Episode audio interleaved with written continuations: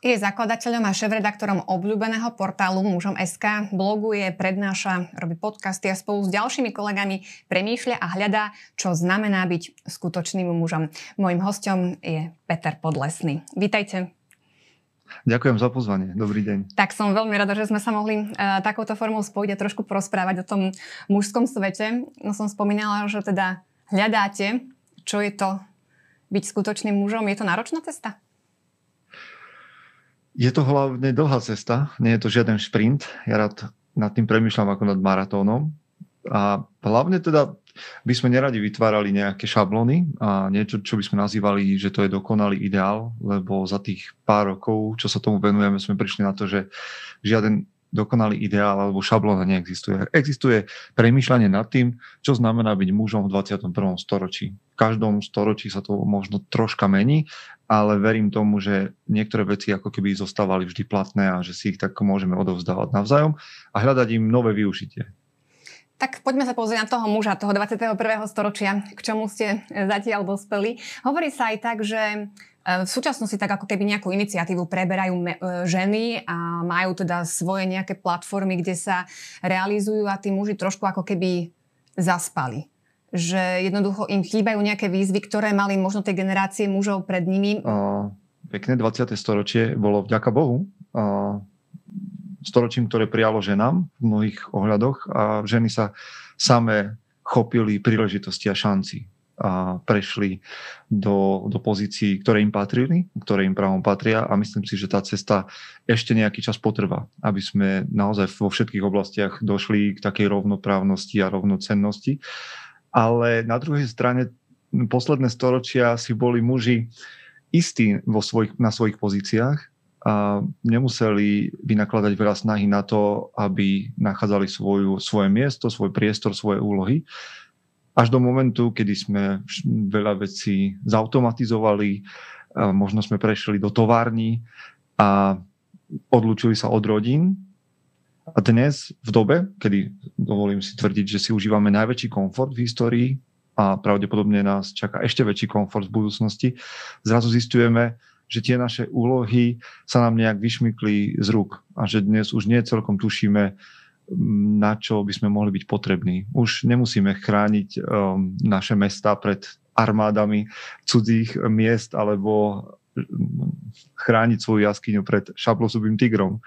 Dnes sú tie úlohy pre mužov možno o niečo sofistikovanejšie.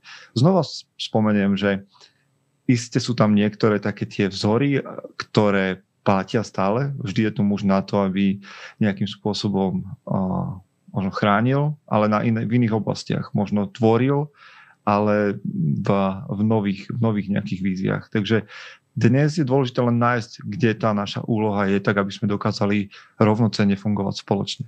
No a čo to má teda za následok? Je to to, že teda e, muži majú hľadať to svoje miesto, to svoje poslanie, to, prečo sú potrební, alebo má to za následok to, že teda muži rezignovali? Mnoho mužov rezignovalo. Mnoho mužov je pasívnych a myslím si, že ak je v niečom častokrát kríza vo vzťahoch, tak je to práve založená, tak je tá kríza práve založená na pasivite muža, ktorý sa po príchode z práce mení skôr na takého neprítomného neprítomnú osobu v priestore, ktorá trávi svoj čas pred televízorom. A to nehovorím samozrejme o všetkých, ale ak sa budeme baviť o dôsledkoch, tak si povedzme, že štatistiky sú hrozivé. Ja tú štatistiku opakujem všade, kde som, pretože je alarmujúca, že na Slovensku a v Čechách veľmi podobne z dokonaných samovrážd hovoríme o 80% mužoch ktorí sa o ne pokusia a ich dokončia. Nerad by som povedal, že úspešne, ale dokončia. To znamená, že 80 k 20 sa to hýbe už niekoľko rokov. A to je, myslím si, že jeden z dôsledkov. A čo teda s tým? Hľadať nejaké výzvy? Hm, myslím si, že a tá odpoveď nie je tak jednoduchá, že by stačilo založiť nejaký magazín alebo nejaký portál alebo hovoriť v nejakom podcaste. Samozrejme je to súčasť toho, ale myslím si, že potrebujeme začať pri chlapcoch pretože čo nenaučíme chlapcov, muži nebudú vedieť. Takže v momente, ak chlapcom nedáme význam, nedáme význam ich sile a dúfam, že to nebude znieť veľmi duchovne, keď poviem, že energii, tak v dospelosti sa budeme stretávať stále častejšie s 30 35 ročnými mužmi, ktorí nám budú hovoriť, že sa hľadajú. Zatiaľ, čo generácie pred nimi mali v ich veku rozbehnutý život. Nechcem to romantizovať, samozrejme každá generácia má svoje problémy, ale dnes sa naozaj stretávame so záplavou chlapcov, ktorí sa holia. Hovorí sa aj o tom teda, že mm, kultúry, mnohé kultúry teda mali akési iniciačné rituály, kedy sa z chlapca stával muž, že ako by sa toto teraz vytrácalo, hej, že tí, tí muži neprechádzajú. U dievčat je to teda iné, však to sa vie, teda kedy sa dievča stáva ženou, je to jasný proste signál pre, pre tú ženu, že teraz sa niečo deje pri chlapcoch. Ten iniciačný rituál ako keby v súčasnosti chýbal. Myslíte si, že čo by to mohlo byť? Alebo respektíve, kedy je ten čas, kedy sa z toho chlapca stáva muž? s úsmevom sa niekedy dívame na to, že kde si nejaké kmeňové kultúry idú cez svoje iniciačné primitívne rituály, ale v tom úsmeve mne je tak trošku trpko, že v skutočnosti ako keby z takej nadradenej pozície tých múdrych a vzdelaných sme preskočili niečo, čo je v živote človeka dôležité. Tam, ak sa bavíme a spomíname dievčatá, podľa mňa ešte dôležitejšie ako to biologické je tá informácia od staršej ženy. Mm, jednoducho stávaš sa ženou. A, a tá veta, to slovo, ktoré má svoju silu, vyrieknuté od autority, má veľkú váhu a jednoducho orientuje človeka. Tak ako keď svojim deťom hovoríme, či sú múdre alebo hlúpe, či, sú, či to dotiahnu ďaleko, či sú vzdelané, a to všetko má na ich životy vplyv. Ak chlapcovi nikto nepovie, dnes sa stávaš mužom, tak to nebude nikdy vedieť a bude sa to pýtať aj v 20 aj v 30 Z môjho pohľadu je teda dôležité, aby sme tu mali komunity mužov, alebo aby v rodinách existovali muži, ktorí jednoducho môžu a majú svojim synom, synovcom, vnukom priestor povedať v istom veku. Odteraz sa na teba dívam ako na dospelého muža alebo dospievajúceho muža. S tým ti prichádzajú nové práva, ale aj nové povinnosti. No, spomínali ste, že tu máme teda generáciu, alebo teda nám hrozí to, že naozaj 30 budú v tej pozícii, že sa budú hľadať. A nie je to potom už taký ako keby začarovaný kruh, že naozaj bude stúpať počet tých ľudí, ktorí sa aj vo vyššom veku hľadajú a že nebude mať kto dovzdávať tú informáciu tým chlapcom, že áno, teraz jednoducho je to potrebné, aby si prevzal zodpovednosť do svojich rúk a jednoducho našiel si to svoje miesto aby sme sa netvárili úplne nejak definitívne, alebo aby sme sa nestávali na pozíciu nejakých sudcov. Povedzme si, že hľadať je v živote prirodzené. Vždy potrebujeme hľadať možno novú víziu, možno nejaký nový vietor, nové poslanie. To všetko je v poriadku. Na to je priestor aj v 40 povedzme, že to je nejaká polcesta života, čiže ešte by nemuseli byť veci definitívne. Ale to vedomie, že som mužom, jednoducho musí prísť v istom momente, možno skôr, ako by sme v našej kultúre čakali. My hovoríme eh, chlapcom, aby si užívali ešte na vysokej škole a potom v jednom momente, kedy sa mladý muž ožení, od neho očakávame a veľmi zodpovedný dospelý život, na čo sme ho povedzme 25 rokov nechystali.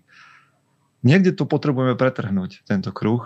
A verím tomu, a na Slovensku už je mm, niekoľko hnutí alebo povedzme iniciatív, ktoré sa o toto snažia. Každý svojou cestou, každý trošku inak, ale verím tomu, že mm, znova prichádzame k nejakému obratu. Vy ste na jednej prednáške povedali, vás citujem, máme tu záplavu Petrov panov, ktorí si žijú na svojich ostrovoch, kde nekončí dobrodružstvo a detské hry. Uh, ja sa trošku chcem pri tomto pristaviť a možno to trošku tak rozviniem aj v tom zmysle, že mnohí muži, keď sa stanú otcami, tak sa ako keby vracajú do toho svojho detského sveta, ako keby na novo sa stávajú chlapcami, čo akože z pozícií možno ženy, matky nehodnotím tak zle, lebo si myslím, že naozaj deti potrebujú aj tento rodičovský rozmer. Ale pýtam sa vás na to, že kde vy vidíte možno takú tú hranicu, že kedy sa z takéhoto postoja stáva už ako keby taký životný štýl. Že naozaj ten chlap nedozrie v toho, v toho muža a stáva sa stále len takým tým Petrom pánom, ktorý vyhľadá. Hravosť, hravosť a súťaživosť sú atributy, ktoré by si muži mohli zanechať. Je to veľmi fajn. Keď je muž súťaživý, môže to priniesť naozaj benefity povedzme aj do práce, alebo aj v rodinnej energii nejakej. Keď rodina trávi spolu čas, zrazu tam vie byť väčšia zábava, možno sa stretávame. Občas, nechcem pôsobiť nejak stereotypne, ale hovoríme občas, že otec tak nejak nadľahčí veci a že nevidí veci také hneď čierne a kriticky a že občas tým, že sa preklopí na tú detskú stranu, takže je tá atmosféra zrazu o niečo uvoľnenejšia. Čo však vnímam ako problém a čo vidím ako ten syndrom Petra Pana je v momente, keď zrazu partnerka vníma, že v skutočnosti z pozície partnerky, povedzme milenky, prešla do pozície matky. A jednoducho je v domácnosti na to, aby sa starala, aby zabezpečovala základné nejaké funkcie v domácnosti. Zatiaľ, čo muž prežíva svoje najlepšie študentské časy. To znamená, že má navarené, opraté a večer môže s priateľmi alebo sám tráviť čas v nejakom virtuálnom priestore, kde zbiera neviditeľné body. Moja otázka, že teraz smeruje aj k tomu, e, teda, aby som sa zastala trochu aj tých chlapov, že do akej miery do akej miery uh, je to zásluha žien, ktoré sa stávajú do tej roli matky a nejako sa v tom nachádzajú, že teraz ja sa o niekoho starám, ako keby našli v tom nejaké svoje poslanie a do akej miery to je ako tá pozícia toho muža, že však akože mne to vyhovuje, ja si to takto nastavím a žena len ako keby reaguje, že jednoducho pre nejakú ak takto v úvodzovkách nazvem, harmóniu toho vzťahu, príjmem rolu tej matky a budem teda takto vystupovať každý z nás si do vzťahu prináša nejaké vzorce, podedené pravdepodobne z vlastných rodín. Takže myslím si, že priniesť tak jednu či druhú pozíciu teda zo strany muža alebo ženy záleží aj dosť na tom, ako sme boli vychovaní. To zase nie, aby sme naozaj všetko hazali na mužov, ale mnohým mužom vyhovuje to, že majú komfort a jednoducho majú zabezpečený mama hotel aj niekde mimo domova. Na druhej strane súhlasím s vami, mnoho žien prichádza do momentu, že potrebujú, že v istom momente potrebujú potvrdiť svoju sebahodnotu a nachádzajú ju v tom, že sa starajú. Ale ja by som ju tam nehľadal. Ja teda nierád zachádzam veľmi do ženského sveta, na to sú tu iní a povolanejší, ale z môjho pohľadu predsa hodnotu ženy neurčuje jej užitočnosť to, o koľko ľudí sa dokáže postarať, predsa nehovorí o tom, aká ste podstatná bytosť, aké sú vaše vlastnosti a prečo ste hodnotná. Takže mám pocit, že tá patológia môže prichádzať z obidvoch strán. Tak poďme teda do toho mužského sveta. Eh, vrátim sa k tomu, čo ste spomínali, že eh, tí muži tak radi ako eh, deti sa utiekajú do toho virtuálneho sveta. My sme aj priniesli minulý týždeň článok o tom, ako naozaj výskumy ukazujú, že uh, mnoho dospelých mužov, že ani nie tínedžerov, naozaj sa utieka vlastne do toho virtuálneho sveta, do uh, sveta počítačových hier, ako sa vy pozeráte na tento fenomén, že naozaj netýka sa to, čo by možno človek na prvý pohľad povedal, že to bude záležitosť tínedžerov, ale naozaj je to veková kategória od 25 do 34 rokov a dokonca aj 45 až 54 rokov, čo sa aj viac prehlbilo ešte aj počas tejto korony. Je to, je to pre mužov taká výzva, že si tam dokazujem, že naozaj v tomto svete viem zažiť to dobrodružstvo, viem poraziť tých virtuálnych superov, alebo čo, čo, čo ich ženie k tomu, aby sa utiekali do tohto priestoru. Nechcel by som byť nejaký rigidný alebo veľký fatalista a, a moralizovať v tomto. Povedzme, že a tak ako všetky ostatné veci môžu mať aj počítačové hry v istej miere. A to hovorím naozaj tak trošku zo seba zapretím, ale chcem byť objektívny. Počítačové hry môžu mať tiež priestor v nejakom, povedzme, vydýchnutí alebo odpojení sa od všetkých riešení, ťažkých problémov a podobne. Lebo preruším vás ešte v tomto naozaj sme dostali také reakcie od uh, tých našich mužských poslucháčov, že naozaj oni vnímajú počítačové hry aj, aj v takomto e, ako keby pozitívnom zmysle, že jednoducho naozaj potrebujú vypnúť od tej reality a preniesť sa teda do nejakého iného sveta a, a mať takéto svoje, hej, že kde, kde, kde, kde môžem podliehať tým výzvam, ktoré na mňa číhajú. V poriadku. V poriadku. Takýchto mužov by som sa opýtal, lebo som ich upozornil na to, že tam existuje veľmi tenká, veľmi tenučká hranica medzi tým, kedy je to ešte odpočinok a kedy je to míňanie alebo mrhanie času. A jednou z vecí, jednou z vecí, na ktorú by som sa pýtal a ľudí v okolí toho muža je, či majú pocit, že sú naplnené ich potreby a ich očakávania, ktoré voči otcovi, manželovi, partnerovi majú. Rozumiem tomu, že každý muž potrebuje nejaký ventil. Za mňa by som ho odporúčal v iných činnostiach, ale sme tu aj na to, aby sme tu boli pre ostatných. Ak je pre mňa, ak sa pre mňa virtuálny svet stáva svetom, kde utekám namiesto toho, aby som si tam šiel odpočinúť. Tam by som videl zásadný rozdiel. Ja sa dnes namiesto poči- hrania počítačových hier večer stretnem s mojimi priateľmi, hoci len virtuálne vďaka tejto pandemickej dobe, alebo vezmem psa a pôjdem do lesa. Nie, že by som tam bol nejaký veľmi ťažký survivalista a prežíval tam a, a vyžíval sa v tom, ale jednoducho snažím sa hľadať to dobrodružstvo inde. Ideálne tam, kde to bude mať benefit pre moju kondíciu, takisto ako pre moju hlavu. Alebo pre ľudí, ktorí sú okolo mňa, pre mojich priateľov. Mm, verím tomu, že ak sú počítačové hry nejakým, nejakým spôsobom momentom, kde, si od, kde odpočívame, takže by to mal byť len veľmi, veľmi zlomok toho času, ktorý tam naozaj trávime. Predsa tráviť 20 hodín týždenne pri počítačových hrách nemôžeme hodiť na to, že chodím odpočívať Rozumiem túžbe po dobrodružstvu, ale volám mužov k tomu, aby sme to dobrodružstvo tvorili niekde inde, pretože počítačové hry sú len skratkou, pripravenou formou, predpripraveným polotovarom toho, čo muž môže naozaj zažiť. Ako sa pozerať na tú túžbu po dobrodružstve? Čo to, čo to je v tom mužovi? Je to to dieťa, ktoré sa v ňom prebúdza, ten Peter Pan, alebo je to naozaj nejaká súčasť identity, mužskej, že naozaj ja potrebujem aj takéto veci zažívať a patrí to moje presvedčenie, moje presvedčenie je, že to je súčasťou mužskej identity. Nemusí byť len mužskej. Sú ženy, ktoré túžia neustále po dobrodružstve. A je to súčasť nášho nastavenia. Je to... My, my ako keby potrebujeme využiť tú silu, ktorá je v nás. Aj fyzickú. Jednoducho ju vybiť. V zásade vidím problém v tom, že muži častokrát mrhajú svojim potenciálom. A že dobrodružstvo, a teraz nemusíme myslieť len na dobrodružstvo nejakého filmového charakteru, ale na dobrodružstvo čokoľvek, stráviť svoj čas s priateľmi alebo s rodinou niekde v divočine na chvíľu, alebo naplánovať niečo pre svojich blízkych, alebo naozaj ísť niekde do nejakej charity a skúsiť niečo nové. Jednoducho výjsť mimo komfort je niečo, čo by muži mali robiť pravidelne. Jedna z vecí, ktorú vnímam je, že po tom čase, po tom roku, kedy sa boríme s touto situáciou, prichádza únava. Na všetkých, taká tá psychická, kedy už niektorí muži padajú do letargie a hovoria si, že je vlastne všetko jedno a bezbreho kritizujeme a nachádzame v tom nejaký, nejaký spôsob vyventilovania sa.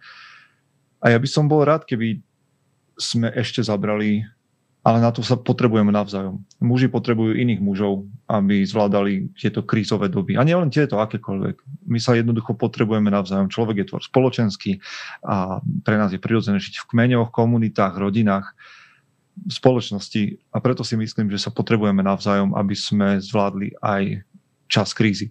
No a naozaj je to o tom, že potrebujeme sa spájať napriek strachu, aby sme si pomáhali, aby sme tvorili nové možnosti, aby sme viedli príkladom, chránili slabých, zabezpečovali pokoj, dostatok. To je stále úlohou muža. To také akta non verba, slova, nie skutky, teda naopak skutky, nie slova. A tento virtuálny priestor nám žiaľ dáva viac priestoru na, na slova, na písmenka. A muži potrebujú skutky. Tak a čo by ste radili? Ako v tomto, v tomto virtuálnom priestore, ktorý nám teda preniká do všetkých oblastí nášho života, ten skutok neušiel? Pozrieť sa najprv do vlastných domovov, čo tam po tom roku chýba. Lebo to je prvé, prvá povinnosť muža zabezpečovať. Ak niečo má zabezpečovať a už nenosíme mamuty domov, tak by som sa každého muža u neho doma spýtal, čo tu zabezpečuješ dnes? Čo tu chýba? Čo vám chýba? Chýba vám pokoj? Chýba vám čas spoločný? Chýba, chýbajú vám rozhovory? chýba vám dobrodružstvo, chýba vám zábava, tak toto by si mal zabezpečiť ako prvé. Takže najprv ten pohľad hneď vedľa seba. A potom pohľad na susedov a potom možno, keď naplním potreby tam, nájsť svoju úlohu v širšom meritku. Za druhé, nájsť ľudí, ktorí tento pohľad na svet budú podporovať nehľadať si ľudí, ktorí ma budú ťahať niekam dolu, ako sa veci nedajú, ako to celé zle dopadne, ako sú ostatní neschopní, ale nájsť ľudí, ktorí budú proaktívni, ktorí budú schopní a ktorí budú podporovať to, že OK, tak ak ty nevládzeš, tak teraz potiahnem ja a keď Myslíte nebudem tú, vládať, ja tú svoju ty. mužskú skupinu, ktorá má podporiť? Povedzme, ja, ja rád hovorím, že že oceľ sa brúsi oceľou a že muži potrebujú mužov, ale dnes sme zavretí v nejakých bublinách tak budujte, mužite svoje bubliny tak, aby boli takým užitočným mikrosvetom, kde, kde si vypestujeme všetko, čo potrebujeme. A ja verím, že sa čoskoro vrátime, že s, také, s takou obavou sa trošku dívam na to, aby sme toto prijali ako nový normál. Ja si totiž myslím, že toto je len nová prekážka, ktorou potrebujeme prejsť. Nový normál nás môže priviesť k tomu, že si jednoducho zvykneme na to, že sedíme za počítačmi, a že toto je normálne a že nevychádzame z našich domov a nezdravíme našich priateľov, lebo tak je to normálne. Nie, toto je nová prekážka a my ňou máme prejsť a výjsť z nej a teraz budem znieť možno zbytočne motivačne, ale verím, že z toho môžeme byť lepší, ak sa nevzdáme. Vy ste v jednom svojom podcaste na začiatku roka uvádzali aj takých konkrétnych ako keby 8 cieľov, ktoré by si mali muži ako keby na začiatku roka dať, aby to obdobie, ktoré je naozaj náročné, nie len pre mužov, ale myslím, že pre všetkých, eh, aby to teda obstali s odsťou a, a vedeli vyťažiť z toho uh, tie pozitíva, aby, sme to, aby túto prekážku, ako ste povedali, preklenuli a uh, vrátili sme sa potom k nejakému takému normálnemu životu.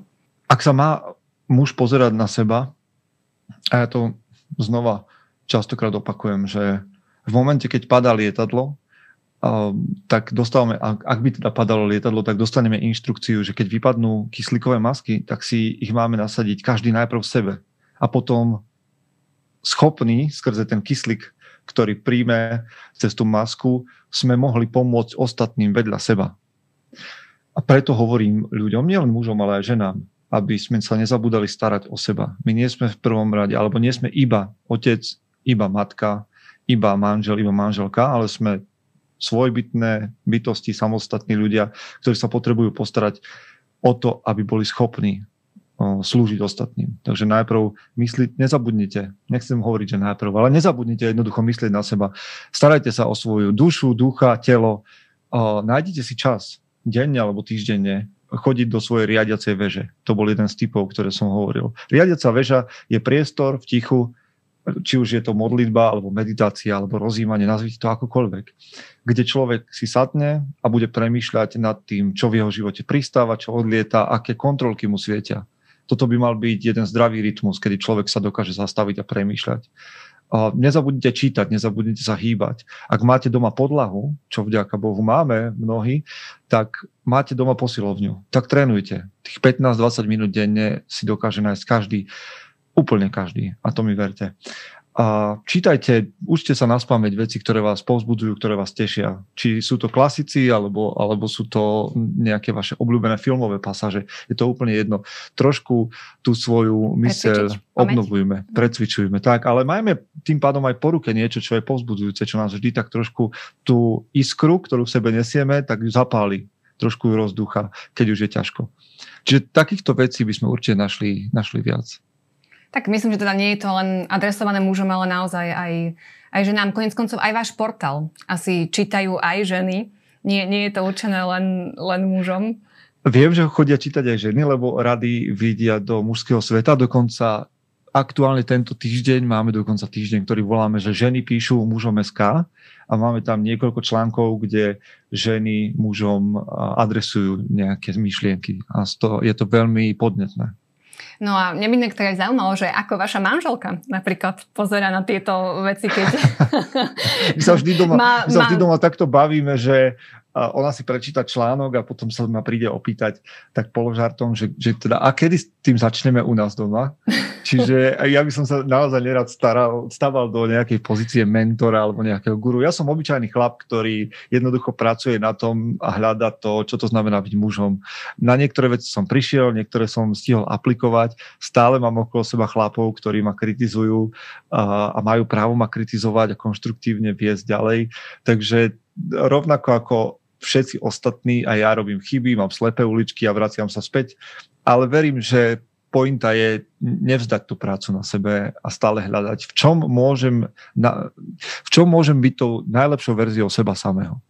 Takže je to stále taký ten proces toho hľadania, ako ste spomínali aj na začiatku, že nie je to o tom, a že bude, človek verím, že až do zo dňa života. na deň sa zobudí a teraz akože naozaj, keď budem robiť toto, tak bude zo mňa Čau. No my sme radi v takej dobe, e, dobe nejakých návodov a 8 bodov na to a 15 bodov na to. Žiaľ, život nefunguje takto. Jednoducho je to vec, práca na sebe musí byť nevyhnutné celoživotnou prácou. Nikdy sa nedostaneme do ideálneho stavu a v momente, kedy by sme sa v ňom ocitli náhodou, tak začneme degradovať. Tak to nejak e, ten rytmus ľudského života funguje. Ale keď sa pozerám na jednotlivcov, na mužov, s ktorými hovorím osobne, mužov, ktorých máme v našom hnutí, ktorých máme v rôznych mužských skupinách a vidím malé kroky, ktoré nakoniec v konečnom dôsledku majú vplyv na ich rodiny, tak som nadšený a som odhodlaný a sme odhodlaní neskončiť s tým. Keď neviem, či budeme meniť 100 tisíce mužov, ale za každú desiatku som absolútne nadšený.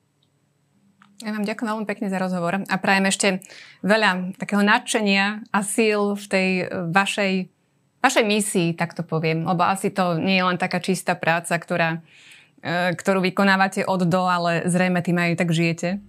Aj celá vaša rodina. No, je, je to tak. Ďakujem vám za pozvanie, bol to veľmi príjemný čas. Ďakujem aj ja. Všetko dobré. Majte sa pekne. Dovidenia. Dovidenia.